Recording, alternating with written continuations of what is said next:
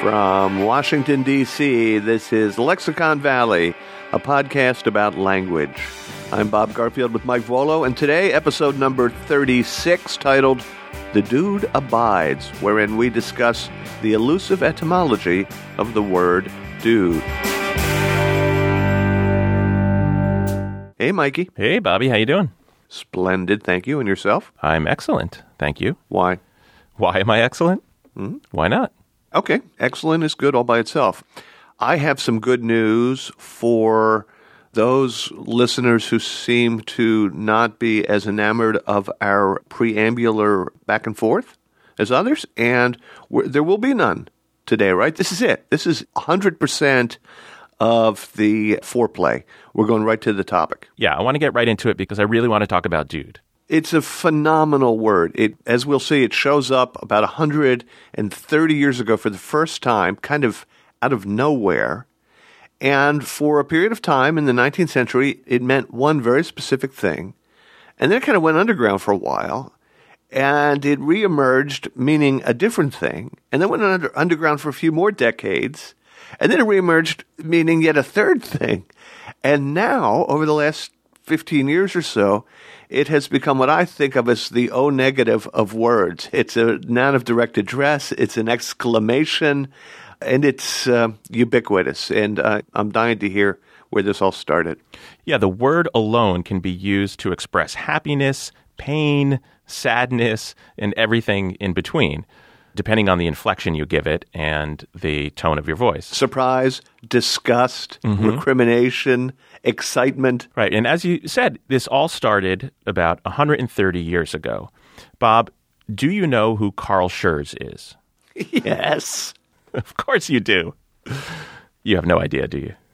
No. None whatsoever. I was going to be really impressed. That's a name that I'm very familiar with, but I didn't really know who he was. The reason I'm familiar with it is because there's a park in Manhattan on the east side. In fact, it's the park that houses Gracie Mansion called Carl Schurz Park. And the reason I know it is because my sister lives just a few blocks from that park. My mother does too. And I never really bothered to wonder who he was. According to Wikipedia, he was a German revolutionary an American statesman and reformer, U.S. Minister to Spain, Union Army General in the American Civil War, U.S. Senator, and Secretary of the Interior. He was also an accomplished journalist, newspaper editor, and orator who became the first German born American elected to the United States Senate. I've been there actually at about 86th and East End Avenue. Mm-hmm. I've been in Carl Schurz Park, but never made the connection. So that's who he is, and in 1883, in March of 1883, he wrote an essay in the Evening Post in New York, which is now a defunct newspaper. It was called The Development of the Dude. Many of our readers may not know what a dude is, and some of them, perhaps, do not even suspect his existence. He then went on to describe what a dude is. So, a dude, as he put it, is a young man around the age of 25, but not much older, who may be seen on Fifth Avenue between the hours of 3 and 6 and may be recognized by the following distinguishing marks and signs. He is dressed in clothes which are not calculated to attract much attention because they are fashionable without being ostentatious. So, what are those clothes? Well, his trousers are very tight his shirt collar, which must be clerical in cut, encircles his neck so as to suggest that a sudden motion of the head in any direction will cause pain. He wears a tall black hat, pointed shoes, and a cane.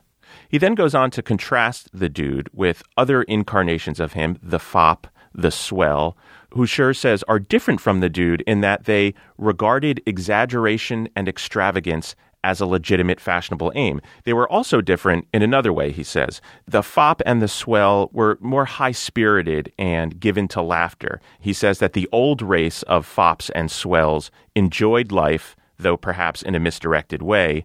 There is no evidence that the dude enjoys life at all. in fact, he says uh, the manner is that of a young man who has a mission of some kind from which he is determined that the frivolity of the world should not turn him aside. So we're not going to concern ourselves with the taxonomy of these various terms because we're here to talk about the dude. You know, until you mentioned the humorless, earnest sobriety in Schurz's dude, I thought this was kind of a proto metrosexual, a fashionable without being flamboyant. Well, I think the metrosexual is probably a more modern incarnation of this very type. And there are variations on the type, and the metrosexual is just one. All right, well, then uh, let's hold that thought. Carry on. The word dude, as you could guess by the way he began that essay, was not necessarily in common use at the time. That was in March of 1883. The word traveled very quickly, very far over the following several months, so that we find in July of 1883 a short passage in the Prince Albert Times, which is in the sort of central to northern reaches of Saskatchewan, in which somebody writes, The dude has struck this town at last. We knew he must come, but tried to stave him off as long as possible. The dude is one of those creatures which are perfectly harmless and are a necessary evil to civilization. This little passage was on page five of a six page newspaper, as I mentioned, in Saskatchewan. Now, ordinarily, it's hard to trace the provenance of a word and get it right back to its, its true root. But here, the etymology detectives were eventually able to uh, find the source. We usually don't know what triggers the explosion of a word. There's no single catalytic event that we can point to most often. But thanks to the tireless work of a man named Gerald Cohen, who is at the Missouri University of Science and Technology, and a couple of other etymologists, a guy named Barry Popik and a guy named Sam Clements, who have been on the trail of Dude for about 15 years, we think we know what spurred the spread of this word. So I mentioned that the Carl Schurz essay ran in the Evening Post in March of 1883. In January of 1883, January 14th, the New York newspaper called The World published a poem by a poet who nobody's ever heard of. His name is Robert Sale Hill. The poem is called The True Origin and History of the Dude. And it's written in a series of quatrains, many of them, in fact, with ABAB rhyme. And I'll read you just a couple of them. It's a very long poem. He says, When Darwin's theory first saw light, the dude he tried to think of, but monkeys being far more bright, he made the missing link of. Now, lately in this hemisphere, through some amalgamation, a flock of dudes, I greatly fear, are added to our nation. So you see that the dude is coming in for ridicule, even at this very early time when most people have never even heard the word. Well, you can't be saying that this poem is responsible for the spread of the word because he's clearly identified a type who has found his way onto the scene in the way I guess that hipsters found their way onto the scene in Williamsburg, Brooklyn, or something, and have you know since gone on to infest various other parts of the borough. I, I could very much imagine a similar piece of doggerel devoted to hipsters. Yeah, it does seem that he knows an awful lot about the dude. This is a poem that goes on for 21 quatrains, and describes a lot of the dress and other characteristics of the dude. But there's something a little suspicious that one of these etymology hunters found, which is the day before that poem was published, January 13th, 1883, there was a gossip columnist in the New York Mirror. She went by the name The Giddy Gusher, who was writing about and describing a group of men that she saw in a particular neighborhood. She said there were a half dozen young snips dressed within an inch of their silly lives, their little pink pipe stem necks stuck out of more shirt collar and open front vest and shiny broadcloth dress coat than would make a French ball. Now, it would seem that she was describing dudes, but she didn't use that word. And you would think that if anyone would know the latest terminology for a particular clique or in group or out group, it would be a gossip columnist. So it's suspicious that prior to this poem, people who were clearly dudes or dude like were not described as such. Okay, I, I understand suspicious, although the, as Carl Sagan liked to say, the um, absence of evidence is not the evidence of absence. It, her not invoking the word dude does not prove that dude wasn't in the lexicon at that point. No, you're right. This is in part conjecture about why this word exploded so quickly, but frankly, there are no better theories, and this is not a bad one. You mentioned, Bob, that you know you can imagine doggerel being written about hipsters today. I'm sure there probably is some New Yorker poem. But it's funny that you say that because it wasn't just Robert Sale Hill's poem. Somehow the type of the dude inspired so much doggerel at the time that it was like you could scarcely open up a newspaper without encountering some. And I just want to read to you my favorite because I think it's probably among the most thorough for how brief it is. This is a poem titled Here is the Dude, and it's credited to a Wisconsin newspaper called Peck's Sun.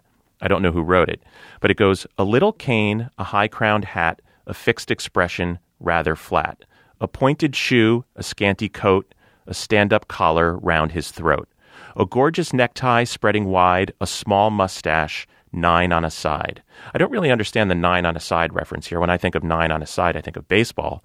So I don't know, maybe they were thought to be fans of baseball? In any case, arms at right angles, curved with ease, a stilted walk, and shaky knees, a languid drawl, the English swing, an air of knowing everything, a vacant stare, extremely rude, and there you have the perfect dude. Okay, so phenomenologically, this is fascinating that this type pops up on the scene and is an object of ridicule for the less pretentious and less affected population of Wisconsin or whatever. So that's what a dude is and what may likely have given rise to the popularity of the word. But where did the word come from? That still hasn't been answered. And in fact, people were already asking that question just a few years after the word kind of came on the scene. Really, weeks even. You know, when people would mention it in the newspaper, they would say things like, you know, you know where this came from nobody knows and if you look up dude in the oxford english dictionary under etymology it says a factitious slang term which came into vogue in New York about the beginning of 1883 in connection with the aesthetic craze of that day, actual origin not recorded. So, this is where our etymology sleuths come in. I mentioned them earlier. Barry Popik was I suppose, reading an issue of Clothier and Furnisher, a trade magazine from the 1880s. Yeah, CNF, right. Yeah, exactly, CNF. This was an industry magazine for the rag trade. Mike, you're not telling me anything. Uh, Carl Schurz used to uh, lend me his as soon as he was finished with it. yeah. Well, he had a subscription. It was a dollar a year for a subscription. You didn't have to spend the full dollar twenty if you bought each individual issue. So this was a magazine that had, you know, articles in it with titles like "In Favor of the Dress Coat," "Early and Late Umbrellas." Uh, this was one of my favorite. Chinese laundrymen combining. It was a, an article about how Chinese laundrymen were organizing to protect themselves against the protection racket. Yeah, the, the starch cartel. Yeah, exactly. See, you did read it. Wait, let's see. This was uh, early 1880s, so you were what? Shut up! Don't don't finish the thought, please. Just this one time, do not finish the thought. Okay. So Barry Popik found in an issue of Clothier and Furnisher from the 1880s some very interesting facts about the word dude. Somebody wrote, It is not exactly slang, but has not rooted itself in the language and has not, therefore, a precise and accepted meaning. The word pronounced in two syllables as if spelled D O O D Y has been in occasional use in some New England towns for more than a score of years. So that's an interesting detail.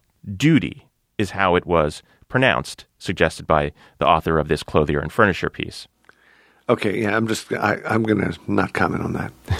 and the piece then goes on to say that in the last year or two, the word dude is now generally sounded to rhyme with rude. So, in other words, it dropped the two syllables and is now one, and has been applied to one who, in addition to the characteristics we have described, makes a feeble attempt to imitate the manners of some effeminate young nobleman about whom he has read in a foreign novel. This person, as you pointed out, Bob, says that there are variations on the theme of dude. Not all of them contain all of the characteristics that people have cataloged, but there is one attribute common to all. They exist without any effort to recompense the world for their living. Vacuous and yet entitled. Yeah, exactly. They're often the son of wealthy parents. It's pointed out they attend the theater quite often and endeavor to date actresses. So that's clue number one as to where this word may have come from. Now, the second piece of evidence came from another of the sleuths that I mentioned, Sam Clements, who found an 1879 article that was originally in the Boston Herald. It was called Concord Reminisces about Thoreau, Hawthorne, and Emerson. So the piece was about the town of Concord, Massachusetts, and its ties to those great writers. And there's a passage in which this piece talks about Nathaniel Hawthorne's son, Julian Hawthorne, who came home from Italy when a very small boy. He wore long curls, and the Concord boys plagued him in the usual tough way of boys. They called him Sissy and Yankee Doodle, and finally they ridiculed the poor lad till he petitioned for a barber to cut off his locks. Aha! Yankee Doodle, which, by the way, are the two words before dandy. Mm-hmm. Yeah. This is the first time that anyone has ever discovered the phrase Yankee Doodle being cited as its own ridiculing phrase outside of the song. So the trajectory, the path that Cohen and Popik have put together here, the proposed path, which seems very likely, is that the word doodle begat duty, D O O D Y, structurally emulating dandy. Duty begat dude, D O O D, which is early spelling, which begat D U D E. So let's talk about the song Yankee Doodle Dandy because the key that ties all of this together is hidden within that song. Okay, pop quiz time again, Bob. Have you heard of the expression the grand tour? Well, I, yeah, I, I know the term in its contemporary usage. Uh, you're visiting friends in their new house, and they say, "Would you like the grand tour?" And your thought bubble over your head says, "No, I would not." And you say, "Oh yeah, love to." and then you see rooms. This is where the magic happens. This is where we cook.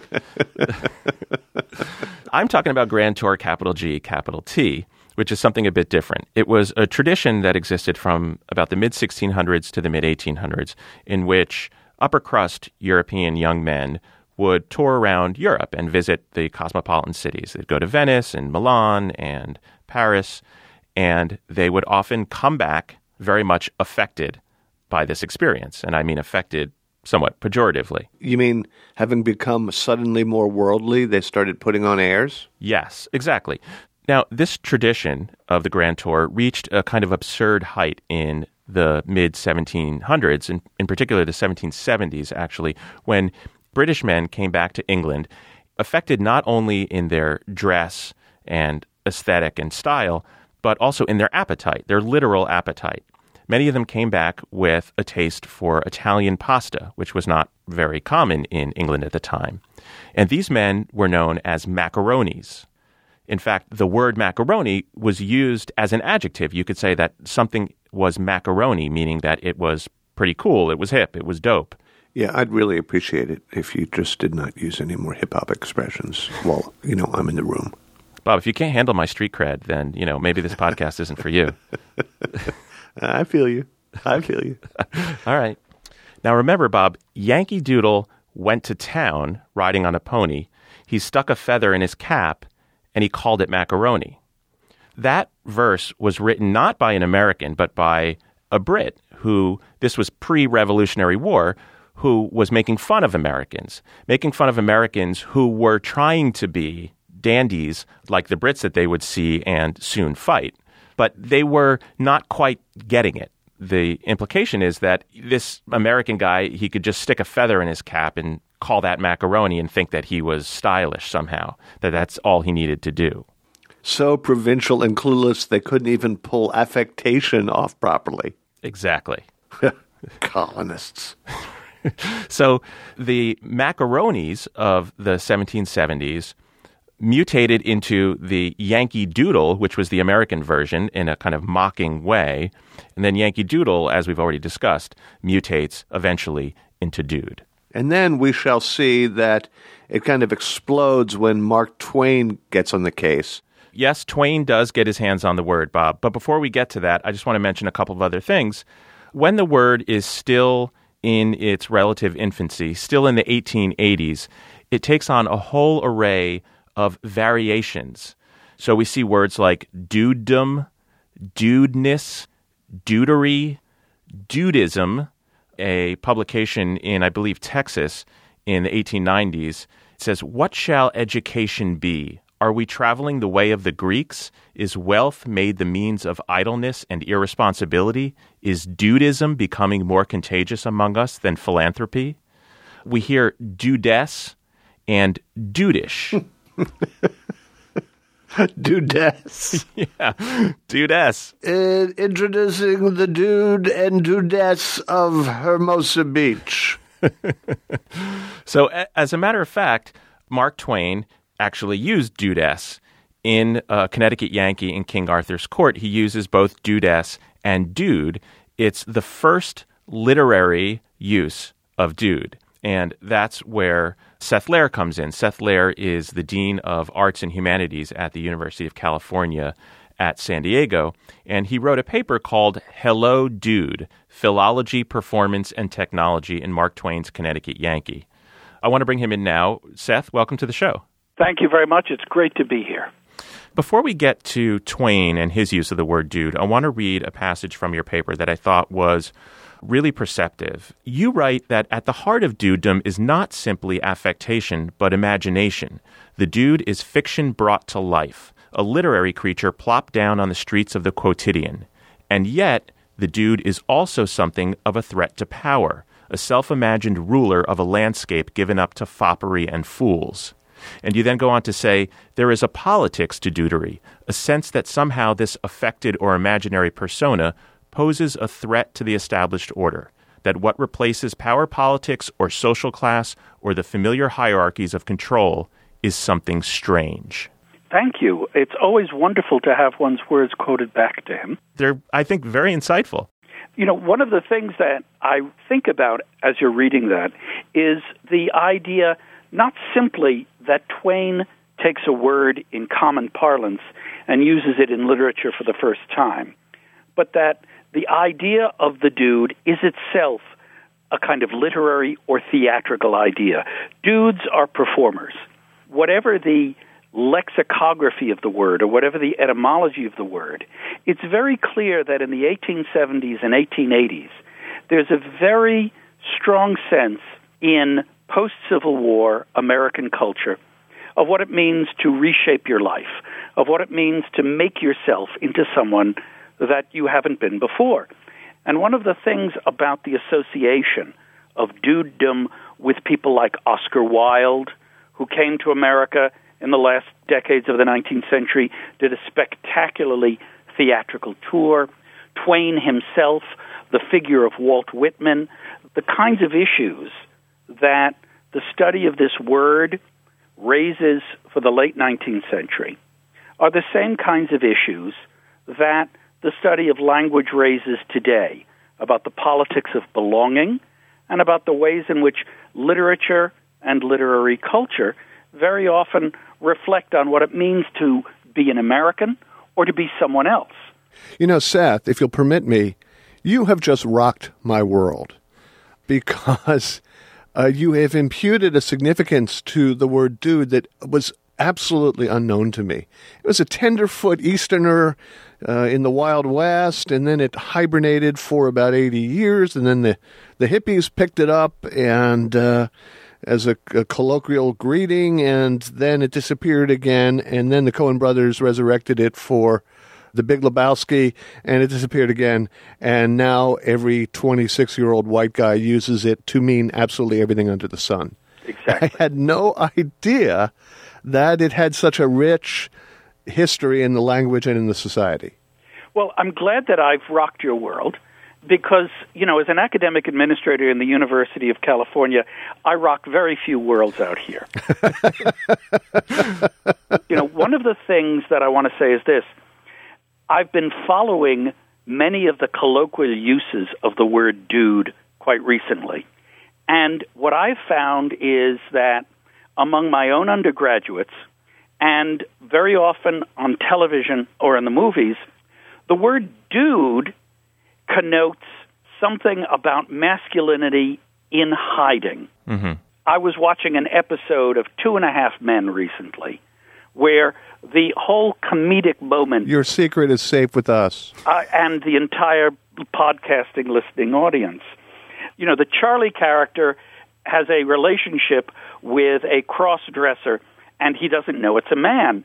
And the word they use over and over and over again was you didn't know it was a dude. He didn't say he was a dude. Did he look like a dude? He had dude hands. The word still has an enormous amount of transgressive power to it, is what I'm getting at. And this sense, Seth, also touches on the politics of belonging. You know, I don't. Exactly. I think it's very interesting that the affected dude of the late 1800s was thought to be affected in a very European way. That's and exactly in right. fact, people thought that the etymology of the word back then must be English, that it must have come from London somehow. Of course, there's no evidence of that, and we now believe that it's distinctly American. But I want to get now to Twain because Twain has the first literary use of the word dude in his 1889 book, A Connecticut Yankee in King Arthur's Court. Right. For those who don't remember or have not never read the book, remind us briefly what that book is about. The book is about the story of Hank Morgan, who imagines himself transported back from 19th century Connecticut to 6th century Britain. And he becomes a figure in King Arthur's court who transforms it, bringing knowledge of the future to the past. So, among the many things he does, is he has them develop electricity and telegraphy. He out Merlin's Merlin in his ability to do what are apparently magic things, and he completely redesigns the world of the Arthurian early Middle Ages. Twain's book is, of course, a satire. It's a satire on post Civil War America. It's a satire about the fascination with new technology. And in particular, it's a book about the fascination with the telephone in the 1880s. Hank Morgan has clearly had a relationship with a hello girl in his earlier life. A hello girl was the phrase used to describe a telephone operator. And so Hank Morgan creates a world in which there are Arthurian hello girls as well as what he calls the iron dudes, men in armor in Arthur's court who are, as it were, performing a higher form of masculinity. You say that the book was a satire on the time's fascination with technology, but Twain himself was fairly fascinated with technology, and he was also fascinated with philology and language. And this book is sort of the intersection of those two great interests of Twain. The word dude was one that he had to have picked up, as so many of the words that he pioneered as liter- in literary uses, he had to have picked up from just people on the street. Exactly. And if Twain's ear was on the street, it's fair to say, I think, that the ears of many lexicographers were on Twain, or at least their eyes, because they would read his works as soon as they were published so that they could see what were the new words that we have not yet cataloged. That's exactly right. Twain is exactly analogous to Sir Walter Scott.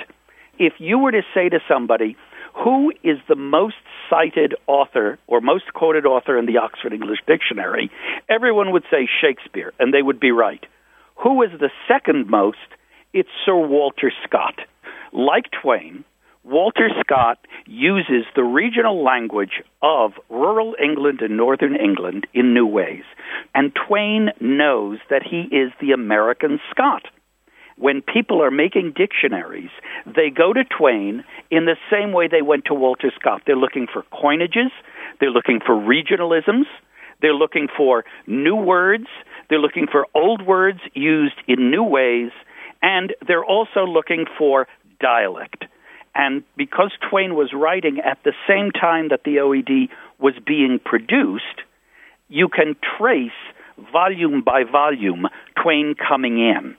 And then as they revise, they go back and they add more Twain to stuff. So it's a fascinating relationship between an author and a group of dictionary writers. Uh, Seth, I want to just end with another of your observations.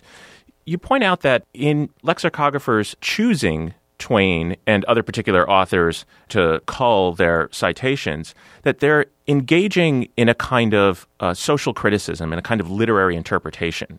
Well, the making of dictionaries, the study of language, lexicography, these are as much political activities as they are linguistic and scientific activities.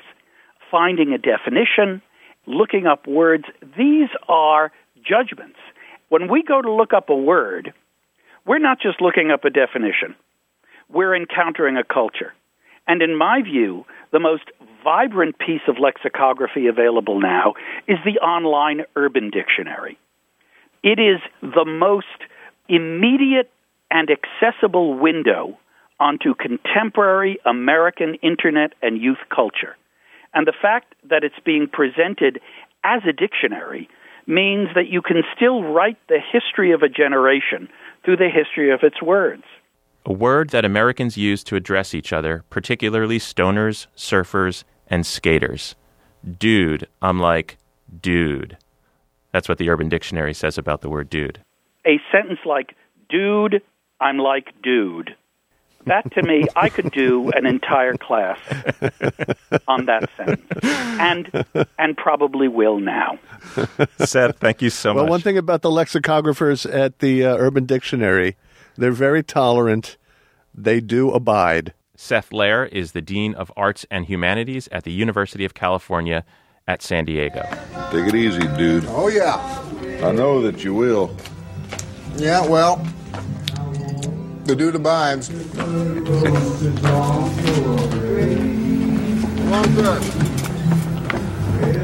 The dude abides. So, Bob, I want to close with uh, one other thing.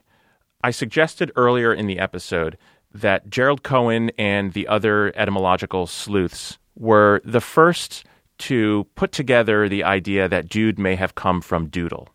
That's not exactly true. Do tell. I have made my own small but not insignificant contribution to this mystery of the etymology of dude. So, something that I was reading, a, paper from 1952, had a reference that you know led me to a footnote that led me to a British journal called the Athenaeum. Now, in an October 1900 issue of the Athenaeum, a man named Alfred Nutt, N-U-T-T, he was a British publisher. He wrote a brief paragraph on the etymology of dude and he conjectured that it might have some German origin, as other philologists and linguists at the time conjectured. There's no evidence for that. But then he says something really interesting. He says that he hears from a friend of his that dude is pronounced to rhyme with nude, N U D E. He then says, in view of this information, my suggestion as to some possible connection between doodle and dude, of course, falls to the ground. Now, this is notable for two reasons. One, here is somebody conjecturing that dude is related to doodle. And two, it's confusing why he would say it falls to the ground, because if dude rhymes with nude, it would seem to suggest that dude may have come from doodle, right? Unless, unless. He pronounces nude as nude with the kind of Y sound that hyper enunciators of a certain sort uh, might use. I brought this to the attention of Gerald Cohen, who compiles a newsletter called Comments on Etymology, and in fact compiled a double issue completely devoted to the word dude several months ago. He also was confused by that. We didn't discuss the alternate pronunciation, so maybe I'll bring that to his attention. But he said that he would, in all future writings on Dude, credit me with having found this very important piece of information. Wow, you're footnoted. I am footnoted, baby. Mike, you're official. I have made my mark on the world of etymological sleuthing. That's fantastic. So uh, now I can call you a gentleman and a scholar and really mean it, except for the gentleman part. Right. Yeah, I'll still have to earn that somehow. Good luck, right? If you want to uh, suggest other reasons about why Alfred Nutt thinks his association between dude and doodle falls to the ground, please email us at slatelexiconvalley at gmail.com. That's slatelexiconvalley at gmail.com. Follow us at Lexicon Valley. Subscribe to our podcast in the iTunes store where you can leave a rating and a review. I want to thank Gerald Cohen and Barry Popik and Sam Clements and all of the other people who have done exhaustive research on this most mysterious of words. And I want to thank Seth Lerer, Dean of Arts and Humanities at UCSD. And I want to thank Andy Bowers, the executive producer of Slate's podcasts. Dude, we done here? Dude. All right. Later, Gator. Yankee Doodle went to town riding on a Stuck a feather in his cap and called it macaroni. Yankee Doodle, keep it up, Yankee Doodle dandy. Mind the music and the step, and with the girls be handy.